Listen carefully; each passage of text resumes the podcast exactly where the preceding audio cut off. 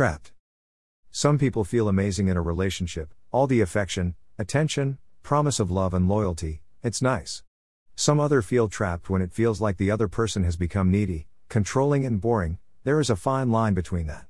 I've been thinking of a way to explain why some of us feels the latter.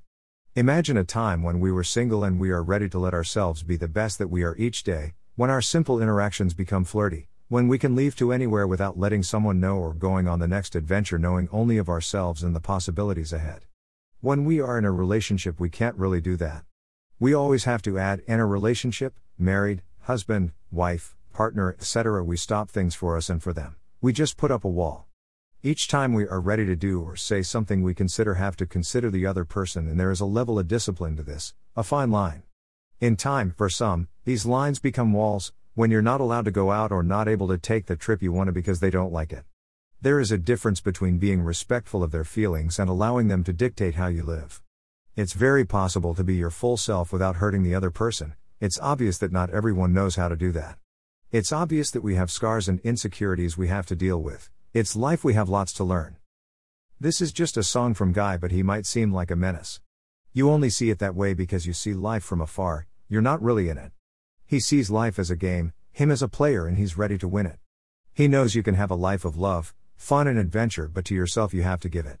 If you're great, then set the boundaries between you and those that drag you down.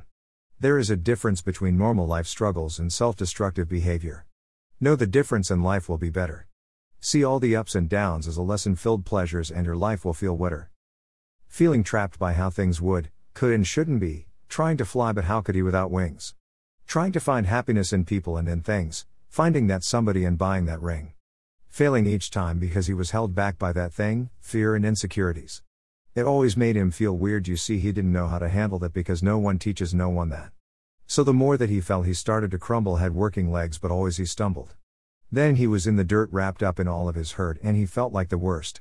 Then he noticed that he finally let himself feel without questions nor answers, and when they judged him, he killed off the negativity like cancer. Once he was able to get up, his movements were like a dancer, and when he spoke, it was like a closet romancer. They couldn't stand him, he became the best of you and me because he gave himself everything that he needs. All the love, affection, and attention for a year or a moment he let it last, or did I forget to mention, he let himself feel and accept the world around him. And even now he still stops and struggles, but the guy is as beautiful and light as a bubble. I can't help but want to be him, to ask him his secrets.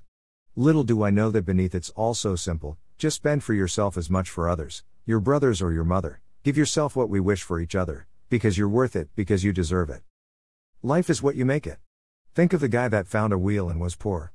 A need to go places efficiently that he couldn't ignore. But he wanted to be comfortable and ride in style. Next thing we know, there is something called a unicycle. Not made for everyone because he made it for him. They may laugh and tease, but it didn't get to him because his mind was at ease being able to travel now without hurting his feet. Would we rather see that person starve or have them eat?